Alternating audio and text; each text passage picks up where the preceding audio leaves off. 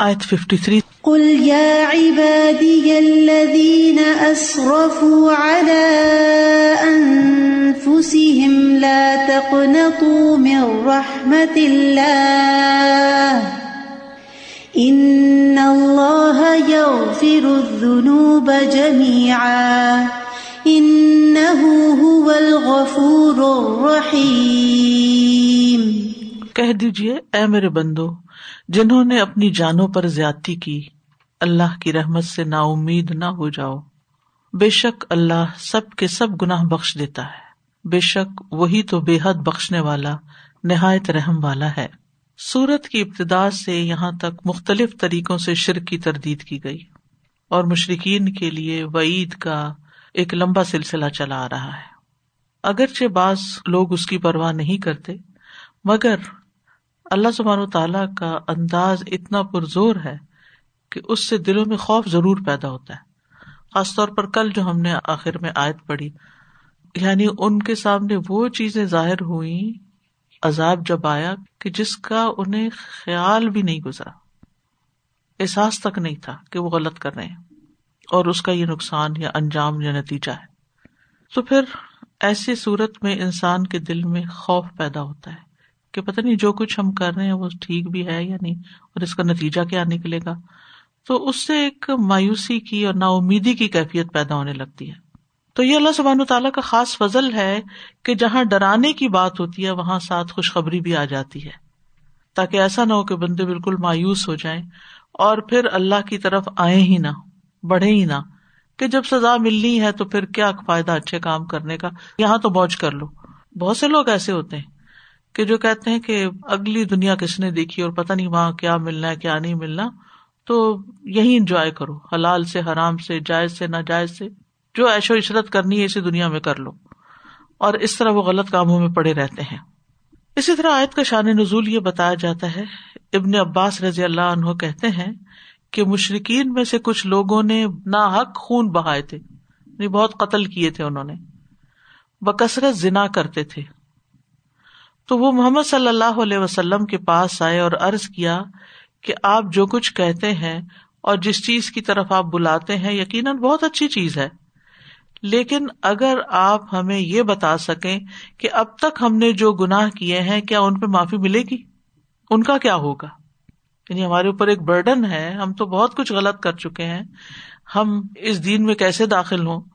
تو اللہ سبحانہ وتعالیٰ نے یہ آیات نازل کی جو سورۃ الفرقان میں ہے، والذین لا یدعون مع اللہ الہا آخر ولا یقتلون النفس التی حرم اللہ الا بالحق ولا یزنون، آخر تک، الا من تاب وآمن وعمل عملا صالحا فاولئک یبدل اللہ سیئاتہم حسنات، کہ اللہ تعالیٰ ان کی سیئات کو حسنات بنا دے گا. اور یہ آیت بھی نازل ہوئی، قل یا عبادی الذین اسرفوا علی انفسہم لا تقنطوا من رحمت اللہ. حقیقت یہ ہے کہ یہ قرآن مجید کی سب سے زیادہ امید دلانے والی آیت ہے، انسان کو ہوپ فل کر دیتی ہے. صحیح الادب المفرد میں ایک روایت آتی ہے، ابو دحیٰ کہتے ہیں کہ مسروق اور شتیر بن شکل مسجد میں اکٹھے ہوئے تو مسجد کے سب حلقے ان دونوں کی طرف سے مٹائے، یعنی لوگ اپنے اپنے گروپس میں بیٹھ کے پڑھ رہے تھے، کچھ کام کر رہے تھے. تو جب انہوں نے ان دو لوگوں کو دیکھا تو سب ان کے پاس آ گئے کہ ان سے کچھ سیکھتے ہیں جا کے. اس پر مسروق نے کہا، میں سمجھتا ہوں کہ یہ لوگ ہمارے پاس کوئی اچھی بات سننے کے لیے جمع ہوئے ہیں، یا تو آپ عبداللہ بن عباس سے روایت کریں اور میں تصدیق کروں، یا میں عبداللہ سے روایت کروں اور آپ میری تصدیق کریں، یعنی ہم ایک دوسرے کو سپورٹ کرتے ہیں اور انہیں کچھ بتاتے ہیں. تو انہوں نے کہا، ابو عائشہ آپ روایت کریں، یعنی بتائیں آپ اور میں اس کو کنفرم کرتا ہوں. انہوں نے کہا، کیا آپ نے عبداللہ بن عباس رضی اللہ عنہ سے یہ بھی سنا ہے کہ قرآن میں کوئی آیت نہیں جس میں اس سے زیادہ شدید توکل ہو، یعنی اللہ پہ بھروسہ ہو، سپردگی ہو، یا عبادی الذین اسرفوا علی انفسہم. تو انہوں نے کہا، ہاں میں نے بھی سنا ہے. تو اس طرح ان دونوں نے مل کے اس آیت کی وضاحت لوگوں کے سامنے کی کہ یہ آیت لوگوں کو بہت امید دلاتی ہے. بات تو چھوٹی سی تھی، لیکن میں نے پورے کانٹیکسٹ میں اس لیے بیان کی کہ بعض اوقات ہم کسی شادی پہ، کسی پارٹی میں، کسی جگہ پر انوائٹڈ ہوتے ہیں، جو کہ اب تو کم ہی ہوتا ہے، یا کسی مسجد میں بھی بیٹھے ہوتے ہیں، تو لوگوں کو پتہ چلتا ہے کہ آپ قرآن پڑھ رہی ہیں، درس دیتی ہیں، تو لوگ آپ کے پاس یہ توقع لے کے آتے ہیں کہ آپ انہیں کچھ بتائیں، تو ضرور خیر کی بات کچھ نہ کچھ کر لیں، اور اگر آپ اکیلے نہیں کر سکتے تو دو لوگ مل کے بھی کر سکتے ہیں کہ ہم دونوں ملتے ہیں، اچھا دیکھو میں بتانے لگی، اگر میں کہیں سے بھولی تو تم میری اصلاح کر دینا، تو اس سے ایک سہارا ہو جاتا ہے، کانفیڈینس مل جاتا ہے انسان کو۔ تو بہرحال عبداللہ بن عباس کے نزدیک یہ آیت قرآن مجید کی سب سے زیادہ امید دلانے والی آیت ہے، لا تقنطوا من رحمت اللہ۔ آپ کو یاد ہوگا کہ فرعون جب ڈوب رہا تھا تو اس نے کہا میں موسیٰ کے رب پر ایمان لے آیا، تو جب وہ ایمان لانے لگا تو جبریل اس کے منہ میں مٹی بھرنے لگے، کیونکہ ان کو پتا تھا کہ اللہ کی رحمت کتنی ہے، کہ کہیں ایسا نہ ہو کہ اس وقت کی بھی توبہ اس کی قبول ہو جائے، کہ اللہ سبحانہ تعالیٰ آخر تک بندے کی توبہ قبول کرتا ہے، جب تک کہ معلوم یغرغر، اس کی جان نکلنے کے قریب نہ ہو جائے، یعنی وہ فرشتے وغیرہ نہ دیکھ لے۔ تو انسان نے ماضی میں کتنے بھی گناہ کیے ہوں، کتنی بھی غلطیاں کی ہوں، لیکن آج اگر وہ یہ فیصلہ کر لیتا ہے کہ میں ان پہ شرمندہ ہوں اور مجھے اپنے ہی گناہوں سے نفرت ہے اور میں ان کو چھوڑنا چاہتا ہوں، تو اس کے لیے پوری پوری پکی پکی امید ہے کہ اللہ تعالیٰ اس کو معاف کر دے گا، اگر وہ اپنے اس قول میں سچا ہے۔ اللہ تعالیٰ سب کچھ معاف کر سکتا ہے۔ تو آیت کا مطلب بھی یہی ہے کہ اے رسول صلی اللہ علیہ وسلم، میرے وہ بندے جو نافرمانیوں میں مبتلا تھے، گناہ کرتے تھے، دن رات اپنے اوپر زیادتیاں کر رہے تھے، وہ گناہوں کی کثرت کی وجہ سے اللہ کی رحمت سے مایوس نہ ہوں۔ اللہ تعالیٰ سب کچھ معاف کر سکتا ہے، چاہے گناہ کتنے بھی زیادہ کیوں نہ ہو۔ تو کفر کرنے والوں کو، شرک کرنے والوں کو، نافرمانی کرنے والوں کو، گناہ کرنے والوں کو توبہ کی دعوت دی جا رہی ہے، گناہ اگرچہ سمندر کی جھاگ برابری کیوں نہ ہو، تب بھی اللہ سبحانہ و تعالیٰ ان کو معاف کر دیتا ہے۔ توبہ کے بغیر چھوٹے گناہوں کو، توبہ کے ساتھ بڑے گناہوں کو۔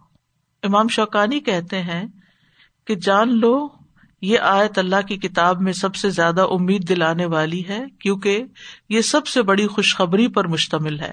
بس ایک تو یہ کہ اللہ نے بندوں کو شرف بخشتے ہوئے، بندوں کو عزت بخشی ہے، اور ان کو مزید خوشخبری دیتے ہوئے انہیں اپنی ذات کی طرف منسوب کیا، یا عبادی، اے میرے بندو۔ اللہ نے ان کو بھی اپنا بندہ کہا ہے جو اللہ کی طرف پلٹنا چاہتے ہیں، اور پھر ان کا یہ وصف بیان کیا ہے کہ وہ بہت گناہ کر چکے ہیں، بہت غلطیاں کی انہوں نے، لیکن اس کے باوجود وہ اللہ کی رحمت سے مایوس نہ ہو۔ اس سے منع کیا گیا کہ مایوس نہ ہو، کیونکہ اللہ سبحانہ تعالیٰ سب گناہ معاف کر سکتا ہے، اسے کسی سے پوچھنے کی ضرورت نہیں۔ تو قل یا عبادی الذین اسرفوا علی انفسہم، کہہ دیجئے اے میرے بندو، یا عبادی، اے سارے بندو، الذین اسرفوا علی انفسہم، وہ جنہوں نے اپنے اوپر زیادتی کر لی ہے۔ اسراف کہتے ہیں ہر چیز میں حد سے آگے بڑھنے کو۔ عموماً یہ لفظ خرچ کے معنوں میں استعمال ہوتا ہے، جب مال زیادہ خرچ کر دیا جائے، اپنی استطاعت سے بڑھ کے لٹا دیا جائے، تو اس کو اسراف کہتے ہیں۔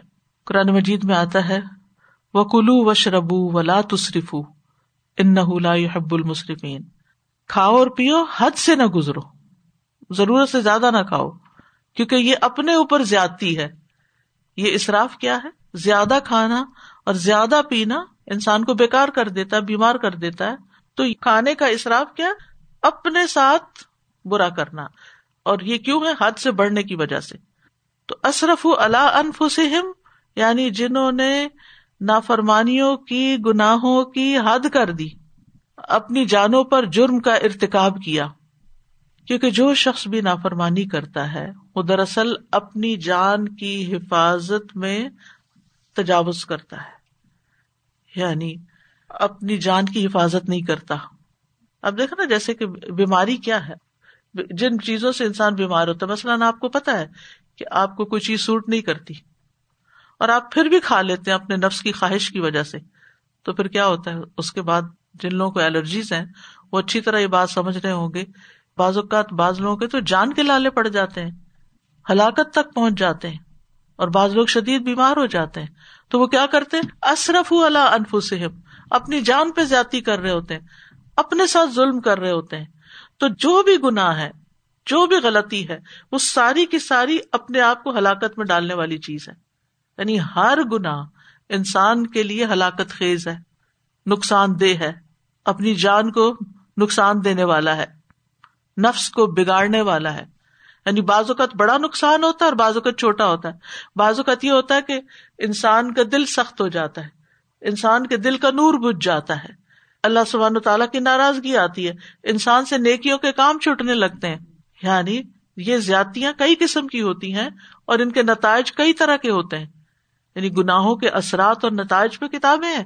یعنی اگر آپ دیکھیں تو گناہ جو ہے وہ انسان کے دل کو سیاہ کر دیتے ہیں، ان کا چہرہ سیاہ کر دیتے ہیں، انسان کی کریڈیبلٹی ختم کر دیتے ہیں، اس کے رزق میں نقصان کرتے ہیں. یعنی دنیا کے بھی بے شمار نقصان ہیں. اگر آپ نے دوائی شافی پڑھی ہو تو آپ کو یاد ہوگا کہ انہوں نے پورے چیپٹر کے چیپٹر لکھے ہیں اس پر، گناہوں کے برے اثرات. اگر آپ چاہیں تو اس کو دوبارہ ریوائز بھی کر سکتے ہیں کہ کیا کیا نقصان ہوتے ہیں. یعنی زیادہ کھانے سے، حد سے بڑھ کے کھانے سے تو اپنی جان پہ ہی نقصان ہوتا ہے نا، بیماریاں آتی. لیکن جو روحانی طور پر ہم اپنے اوپر بوجھ لاتے ہیں گناہوں کا، وہ ہمارے لیے ملٹیپل نقصان کا سبب بنتے ہیں کہ جس کی کوئی لمٹ ہی نہیں، اور کبھی انسان کو خود بھی سمجھ نہیں آتی کہ اس کے ساتھ ہو کیا رہا ہے.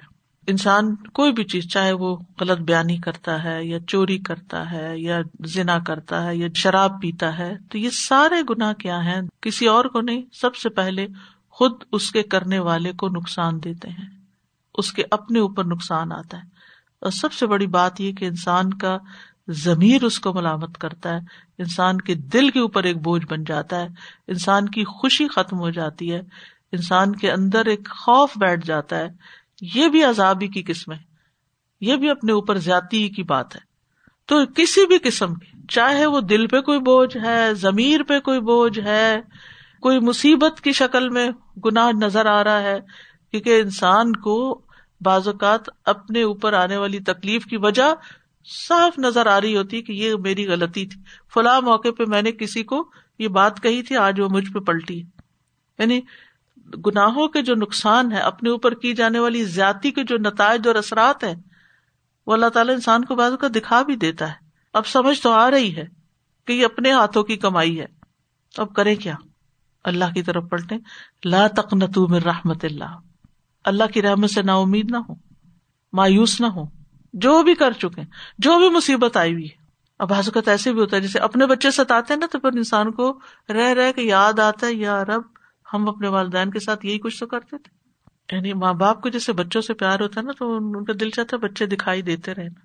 لیکن بچوں کی ایک اپنی دنیا ہوتی ہے، وہ کہتے ہیں ہمیں کوئی کچھ نہ کہے، ہمیں نہ پوچھے، ہمیں اپنے کام کرنے، چاہے وہ اچھا ہی کام کر رہے ہو نا، تب بھی وہ ماں باپ کی مداخلت کو پسند نہیں کرتے. پھر انسان کو یاد آتا، اوہ جب میں پڑھتی تھی تو میں بھی تو گھنٹوں غائب رہتی تھی، لائبریری میں بیٹھی رہتی تھی. تو اب اگر بچے گھنٹوں غائب رہیں تو پھر ہمیں کیوں تکلیف ہوتی ہے؟ تو جو چیز انسان کو تکلیف دیتی ہے تو انسان پلٹ کے دیکھتا ہے کہ یہ تو مجھے اپنا آپ نظر آ رہا ہے. اور یہ بھی اللہ کا فضل ہوتا ہے، وہ دکھائے، یہ تم خود ہو، یہ تم نے کیا ہوا، یہ تمہارے اپنے ہاتھوں کا سامنے کیا ہوا آ گیا ہے. تو اب اس میں انسان صرف گلٹ میں نہ رہے کہ ہاں واقعی اس وقت جب ریئلائزیشن ہو جائے کہ یہ میری اپنی غلطی ہے، میرا اپنا گناہ ہے.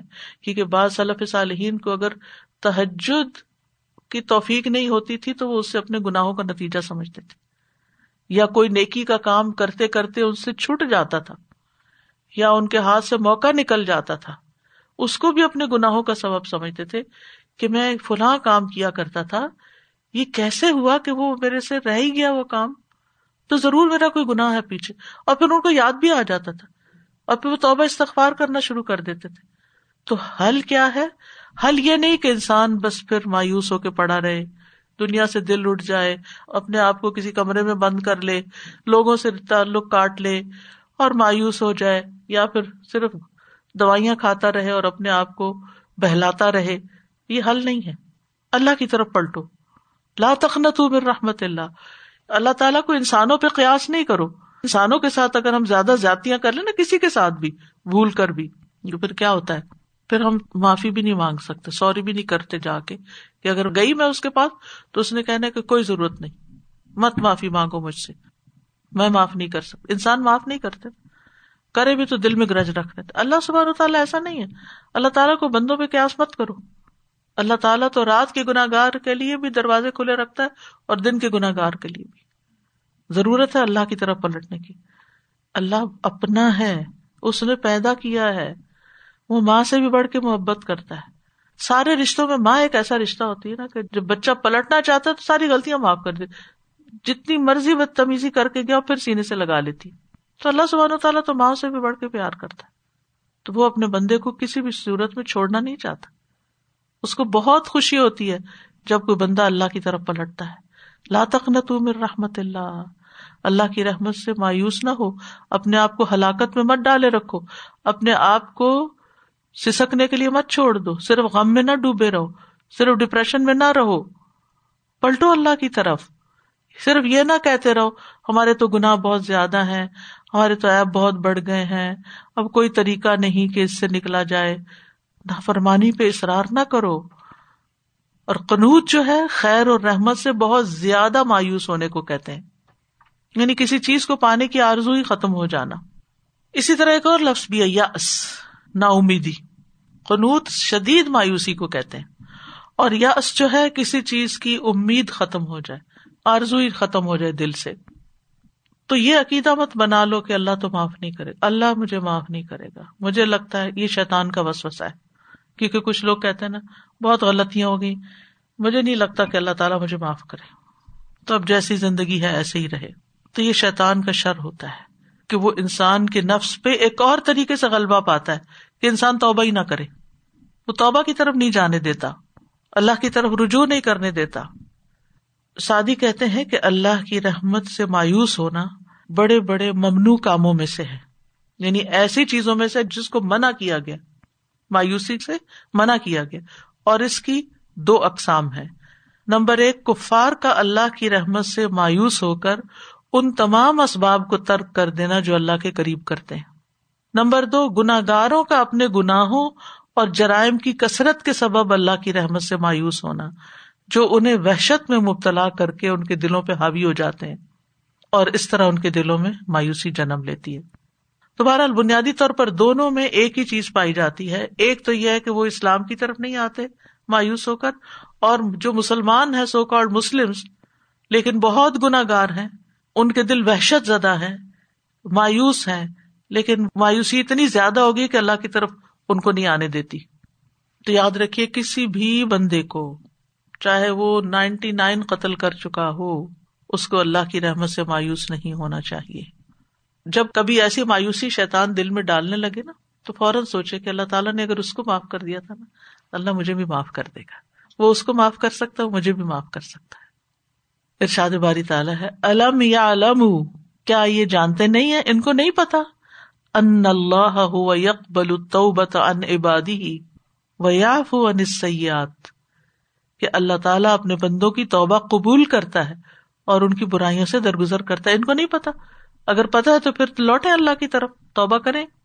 منافقین جو جہنم کے سب سے نچلے گڑھے میں ہوں گے، ان کے بارے میں آتا ہے، ان المنافقین فی الدرک الاسفل من النار ولن تجد لهم نصیرا الا الذین تابوا.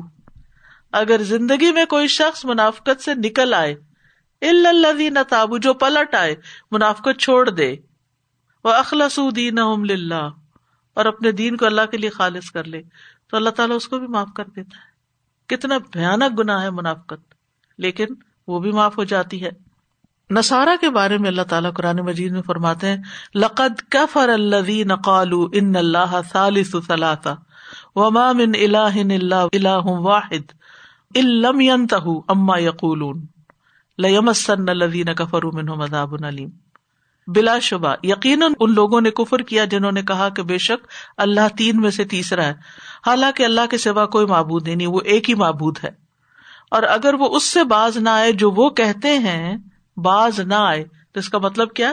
اگر باز آ جائیں تو معاف کر دیا جائے گا، اگر باز نہیں آئے تو پھر یقیناً جنہوں نے کفر کیا انہیں ضرور دردناک عذاب پہنچے گا.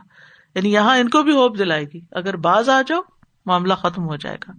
پھر اسی طرح سورۃ البروج میں آپ نے پڑھا ہوگا کہ وہ لوگ جنہوں نے خندقیں کھود کے، آگ کی خندق بھر کے اس میں مومن مردوں اور عورتوں کو پھینکا تھا، کتنا سخت عذاب دیا انہوں نے مومن مردوں اور عورتوں کو. ان کے لیے اللہ تعالیٰ فرماتے ہیں، ان الذین فتنوا المؤمنین والمؤمنات ثم لم یتوبوا، کیا میسج دے رہا ہے لم یتوبوا، کہ اگرچہ انہوں نے اتنا بڑا گناہ کر لیا تھا لیکن اگر وہ توبہ کر لیتے تو یہ بھی معاف ہو جاتا. کہ وہ لوگ جنہوں نے مومن مردوں اور عورتوں کو فتنے میں ڈالا تھا, آزمائش میں ڈالا تھا, آگ میں ڈالا تھا, پھر انہوں نے توبہ نہیں کی, مطلب توبہ کر لے تو معاملہ صاف ہو جائے. امام حسن بصری کہتے ہیں, اللہ تعالیٰ کے اس جود و کرم کو تو دیکھو کہ لوگوں نے تو اس کے دوستوں کو قتل کیا اور وہ انہیں توبہ اور مغفرت کی دعوت دے رہا ہے. کوئی بات نہیں, تم نے اگر یہ بھی کر لیا تو خیر ہے, پلٹ آؤ, میں تمہیں معاف کر دوں گا. اتنی معافی عام ہے اللہ تعالیٰ کی. اور اگر اللہ تعالیٰ معاف نہ کرے تو ہمارا بنے کیا, کیونکہ ہر انسان خطا کار ہے, ہر ایک سے غلطی ہوتی ہے, اور بہترین خطا کار وہ ہیں جو توبہ کر لیتے ہیں, جو اللہ کی طرف پلٹ آتے ہیں. رسول اللہ صلی اللہ علیہ وسلم نے فرمایا, ہر مومن آدمی سے کوئی نہ کوئی ایسا گناہ سرزد ہو جاتا ہے جس کو وہ وقتاً فوقتاً کرتا رہتا ہے, پلٹتا ہے پھر کر لیتا ہے, توبہ کرتا ہے پھر واپس. اکثر لوگوں کو پریشانی رہتی ہے, ہم توبہ بھی کرتے ہیں, اپنے آپ کو ٹھیک کریں, پھر کھڈے میں گر جاتے ہیں, پھر واپس وہیں پلٹ جاتے ہیں. کیا کریں؟ اور جینوئنلی توبہ کرتے ہیں, ایسا نہیں کہ ان کے دل میں کچھ اور ہوتا ہے کہ نہیں اچھا ابھی تو توبہ کر لینا, پھر دیکھا جائے گا, پھر دوبارہ کر لیں گے. نہیں, توبہ کر کے پھر نفس کے ہاتھوں پھسل جاتے ہیں. فرمایا, کوئی ایسا گناہ ہوتا ہے جس پر وہ قائم رہتا ہے اور اس کو نہیں چھوڑتا حتیٰ کہ دنیا چھوڑ جاتا ہے. مومن کو اس حال میں پیدا کیا گیا کہ وہ فتنوں میں گرنے والا, توبہ کرنے والا اور بھولنے والا ہوتا ہے. جب اسے نصیحت کی جاتی ہے تو وہ واعظ و نصیحت قبول کرتا ہے. یعنی اگرچہ انسان سے زندگی کے آخر تک گناہ ہوتے رہیں گے, لیکن انسان کا کام کیا کہ آخر تک پلٹتا ہی رہے, پلٹتا ہی رہے, توبہ ہی کرتا رہے, توبہ کرتا رہے. یہ مومن کی شان. اللہ بخشنے والا ہے, اور اللہ سبحانہ و تعالیٰ کو بندوں کو بخشنا بہت پسند ہے. اللہ تعالیٰ محبت کرتا ہے توبہ کرنے والوں سے, اور اللہ تعالیٰ محبت کرتا ہے اس بات سے کہ وہ بندوں کو بخش دے. وہ بندوں کو سزا نہیں دینا چاہتا, اس لیے نہیں اس نے پیدا کیا کہ ان کو آگ میں پھینک دے. اس کو بندوں کی توبہ بہت پسند ہے. آدم علیہ السلام سے غلطی ہو گئی تھی, پہلے انسان سے, اور کس طرح اللہ سبحانہ و تعالیٰ نے ان کو معاف کر دیا. یونس علیہ السلام سے غلطی ہو گئی تھی. یہ وہ باتیں جو قرآن نے ذکر کی ہیں. اذ ابق الی الفلک المشحون, موسیٰ علیہ السلام سے غلطی ہو گئی تھی اور انہیں خود بھی احساس ہو گیا. ھذا من عمل الشیطان, جب وہ ایک قبطی کا قتل ہو گیا. آدم علیہ السلام نے کیا کیا؟ توبہ کر لی. کیا پڑھا؟ ربنا ظلمنا انفسنا وان لم تغفر لنا وترحمنا لنکونن من الخاسرین. اپنی غلطی کا اعتراف کیا اور اللہ تعالیٰ نے توبہ قبول کر لی, معافی مل گئی. ابراہیم علیہ السلام اللہ سبحانہ تعالیٰ کے دوست ہیں. وہ کیا کہتے ہیں؟ والذی اطمع ان یغفر لی خطیئتی یوم الدین, وہ ذات جس سے میں توقع رکھتا ہوں کہ قیامت کے دن میری خطائیں معاف کر دے. حالانکہ پیغمبر معصوم ہوتے ہیں, لیکن پھر بھی اللہ تعالیٰ کا حق تو کوئی بھی ادا نہیں کر سکتا. کوئی نہیں کہہ سکتا کہ میں نے اتنی عبادت کی کہ بس حق ادا کر دیا عبادت کا. نہیں, اور میں نے تو آج تک کوئی گناہ کیا ہی نہیں, کوئی غلطی کی نہیں, یہ کوئی بھی نہیں کہہ سکتا, کوئی یہ دعویٰ نہیں کر سکتا. لیکن امید رکھ سکتے ہیں اللہ تعالیٰ سے کہ وہ معاف کر دے گا, کیونکہ وہ معاف کرنے والا ہے, تواب ہے, غفار ہے, ستیر ہے. موسیٰ علیہ السلام نے کیا دعا کی تھی؟ ربی انی ظلمت نفسی فاغفر لی فغفر لہ, اللہ نے معاف کر دیا. یونس علیہ السلام نے کیا کہا تھا؟ لا الہ الا انت سبحانک انی کنت من الظالمین, اللہ تعالیٰ نے کن اندھیروں سے نکالا. تو کیا وہ ہمیں ہمارے دل کے اندھیروں سے نہیں نکالے گا؟ اگر دل کے اندر کوئی خوف یا غم یا یا اس چھپا ہوا ہے, بس مایوس نہیں ہونا چاہیے, امید نہیں چھوڑنی چاہیے. یہ ہے اصل سبق. ہوپ فل رہیں, پر امید رہیں, خوش رہیں, اللہ سے اچھا گمان کریں. اللہ اپنے بندوں کے ساتھ ان کے گمان کے مطابق ہوتا ہے. اگر ہم یہ سوچنا شروع کر دیں گے کہ انشاءاللہ اللہ تعالیٰ معاف کر دے گا, تو اللہ تعالیٰ معاف کر دے گا. وہ قصہ نہیں جس میں دو دوست تھے, تو ایک دوست جو تھا وہ نیک تھا اور دوسرا ادھر ادھر کے غلط کام کرتا تھا. تو سمجھاتا رہتا تھا, نہیں سمجھا تو کہا اللہ تجھے معاف نہیں کرے گا. اللہ تعالیٰ نے اس کو تو معاف کر دیا جو گناہگار تھا, اور اس کو پکڑ لیا کہ تم اللہ پہ قسمیں دینے والے کہاں سے. یہ تو اللہ کا فیصلہ ہے, کوئی کس کو معاف کرے کس کو نہ کرے. تو کسی کو بلٹل نہ کرے, اور کسی کے بارے میں یہ نہ سوچے کہ یہ لگتا ہے اس نے تو جہنم میں جانا ہے کیونکہ یہ تو بڑا ہی گناہگار ہے, اور شکر ہے میں تو یہ نہیں کرتا. یہ جو سیلف پائٹی ہے نا, یہ نہیں ہونی چاہیے. یہ سوچے اس سے غلطی ہوتی ہے, پتہ نہیں میں کہاں کہاں غلطی کرتی ہوں, اور اللہ تعالیٰ تو سب کو معاف کرنے والا ہے. اللہ تعالیٰ ہمیں توبہ کی توفیق عطا فرمائے اور پلٹنے کی توفیق دے, کیونکہ مایوسی کبیرہ گناہ ہے. گناہ سے نکلنے کے لیے توبہ چاہیے, مایوسی نہیں چاہیے. ہر وقت یہ نہیں سوچنا چاہیے کہ پتہ نہیں میرا کیا بنے گا. ٹھیک ہے, فکر ہو, تقویٰ ہو لیکن اعتدال میں، کیونکہ سورۃ یوسف میں آتا ہے انہ لا ییأس من روح اللہ الا القوم الکافرون. یعقوب علیہ السلام نے کہا تھا نا کہ بیٹو جاؤ یوسف اور اس کے بھائی کا پتہ لگاؤ، مایوس نہ ہو، کیونکہ اللہ کی رحمت سے تو صرف کافر ہی مایوس ہوتے ہیں. تو اگر ہمارے اندر ایمان ہے تو ہمیں مایوسی نہیں کرنی، مایوس نہیں ہونا، ہمیں پلٹتے رہنا، توبہ کرتے رہنا، اللہ تعالیٰ سے اچھی امید رکھنی ہے، کیونکہ یہ کبیرہ گناہ ہے مایوس ہونا، کیونکہ مایوس وہی ہوتے ہیں جو پھر سیدھے رستے سے ہٹ جاتے ہیں. سورۃ الحجر میں آتا ہے وَمَن يَقْنَطُ مِن رَحْمَتِ رَبِّهِ إِلَّا الضَّالُّونَ، اور گمراہوں کے سوا اپنے رب کی رحمت سے کون نا امید ہوتا ہے. یعنی یہ بھی ایک گمراہی کی قسم ہے، گناہ کی قسم ہے، اللہ کی رحمت سے مایوس ہونا. ایمان کے منافی صفت ہے. بغوی کہتے ہیں، یہ مفسر ہیں، جب لوگ مایوس ہو جاتے ہیں تو اس کا مطلب یہ ہے کہ وہ اللہ کی رحمت سے مایوس ہوتے ہیں، اور یہ مومن کی صفت کے خلاف ہے، کیونکہ جب اس کو نعمت ملتی ہے تو وہ اللہ کا شکر ادا کرتا ہے اور سختی میں اپنے رب سے امید رکھتا ہے. یعنی جب کوئی تکلیف آتی ہے تو جزا فضا نہیں شروع کر دیتا، کوئی بیماری آتی ہے تو یہ نہیں کہتا ہے اب تو بس لگتا ماری جاؤں گا، اور یہ صرف یہ تھاٹس نہیں رکھتا، نہیں، وہ کہتا ہر چیز اللہ کے ہاتھ میں، شفا بھی اللہ کے ہاتھ میں. جب ابھی الہدا شروع نہیں ہوا تھا تو اس سے پہلے میں نے دورہ قرآن وغیرہ سے کام شروع کیا تھا، تو اس وقت میرے دورہ قرآن میں ایک خاتون آتی تھی جن کو گیارہ مختلف جگہوں پر کینسر ہوا. ایک جگہ ہوتا وہاں سے وہ ریموو کراتی، ٹھیک ہو جاتی، کسی اور جگہ پھر ظاہر ہو جاتا، پھر کرواتی پھر کرواتی لیکن ان سے زیادہ میں نے خوشحال شخص کسی کو نہیں دیکھا. ہر وقت ہنستی کھیلتی، وہ کہتی کوئی بات نہیں، اللہ نے بیماری دی، اللہ دور بھی کر سکتا ہے، اور وہ ٹھیک ہو جاتی. تو یہاں امریکہ میں آ کے ان کے آپریشنز وغیرہ سرجریز ہوتی تھی، تو ایک دفعہ یونیورسٹی اسٹوڈینٹس کے ساتھ ان کی انہوں نے ملاقات کروائی کہ یہ ایک یونیک پیشنٹ ہے کہ جو کینسر سے بھرا ہوا ہے لیکن قطن نا امید نہیں، اور یہ کب کی بات ہے، یعنی تیس سال پہلے کی بات ہوگی اور ابھی تک وہ زندہ ہے اور سروائیو کی ہوئی ہیں. اللہ کی رحمت سے مایوس نہیں، نا امید نہیں. ہاں تو انگلی میں بھی کٹ لگ جائے تو ہم کہتے پتہ نہیں اب یہ کہاں تک انفیکشن جائے گا اور کیا بنے گا اور کہاں کہاں تک خوفناک باتیں سوچتے ہیں. تو نا امید نہ ہو. جو رب آزمائش میں مبتلا کرتا ہے آزمائش سے نکالتا بھی وہی ہے، بس اس سے اچھی توقع، اچھا گمان رکھیں. اسی لیے کہتے ہیں پازیٹو تھنکنگ، پازیٹو سوچیں. قرطبی کہتے ہیں، یہ مختلف مفسرین نے جو اس کا معنی بیان کیا نا، قرطبی کہتے ہیں اللہ کی رحمت سے مایوس ہونا دراصل قرآن کو جٹلانا ہے، کیونکہ یہ اللہ کا فرمان ہے اور اللہ کا فرمان برحق ہے، اللہ کی بات سچی ہے. اسی طرح کسی اور نے کہا کہ مایوسی میں اللہ سبحانہ وتعالیٰ کے ساتھ بے ادبی پائی جاتی ہے، یہ اللہ سبحانہ وتعالیٰ کے ادب کے خلاف ہے. وہ خوف جو انسان کو مایوسی میں ڈال دے یہ اللہ کی رحمت کے ساتھ بے ادبی ہے، حالانکہ اس کی رحمت اس کے غضب پر سبقت لے جا چکی ہے. اور مایوسی اسی بات سے لا علمی ہے، کس بات سے؟ کہ اللہ کی رحمت اس کے غضب پر حاوی ہے. ٹھیک ہے اگر میں نے غلطی کی، گناہ کیے، اللہ تعالیٰ مجھ سے ناراض ہے، لیکن اللہ کی رحمت اس سے بھی بڑی ہے. تو ہمیشہ دعا کرتے رہنا چاہیے، یا حی یا قیوم برحمتک استغیث، میں تو گناہگار ہوں لیکن تو رحیم و کریم ہے، تیری رحمت کی فریاد کرتی. ابن عباس کہتے ہیں کہ ایک آدمی نے کہا، اے اللہ کے رسول صلی اللہ علیہ وسلم، کبیرہ گناہ کون سے ہیں؟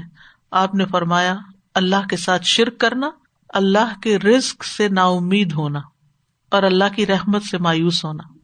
یعنی ہر وقت یہ خوف لگائے رکھنا، کھائیں گے کہاں سے، یہ اتنے بچے ہو رہے ہیں، ان کا کیا بنے گا، یہ کہاں رہیں گے، یہ کیا ہوگا، یہ کیا ہوگا. نا امید نہ ہو.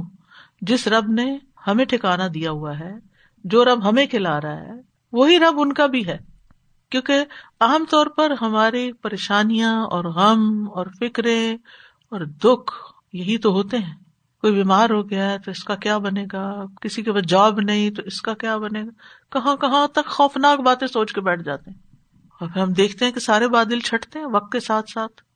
اللہ تعالیٰ وہاں سے دیتا ہے جہاں سے انسان کا گمان بھی نہیں ہوتا، لیکن مشکل وقت میں شیطان ضرور انسان کو مایوس کرواتا ہے تاکہ یہ اللہ سے دور ہو جائے.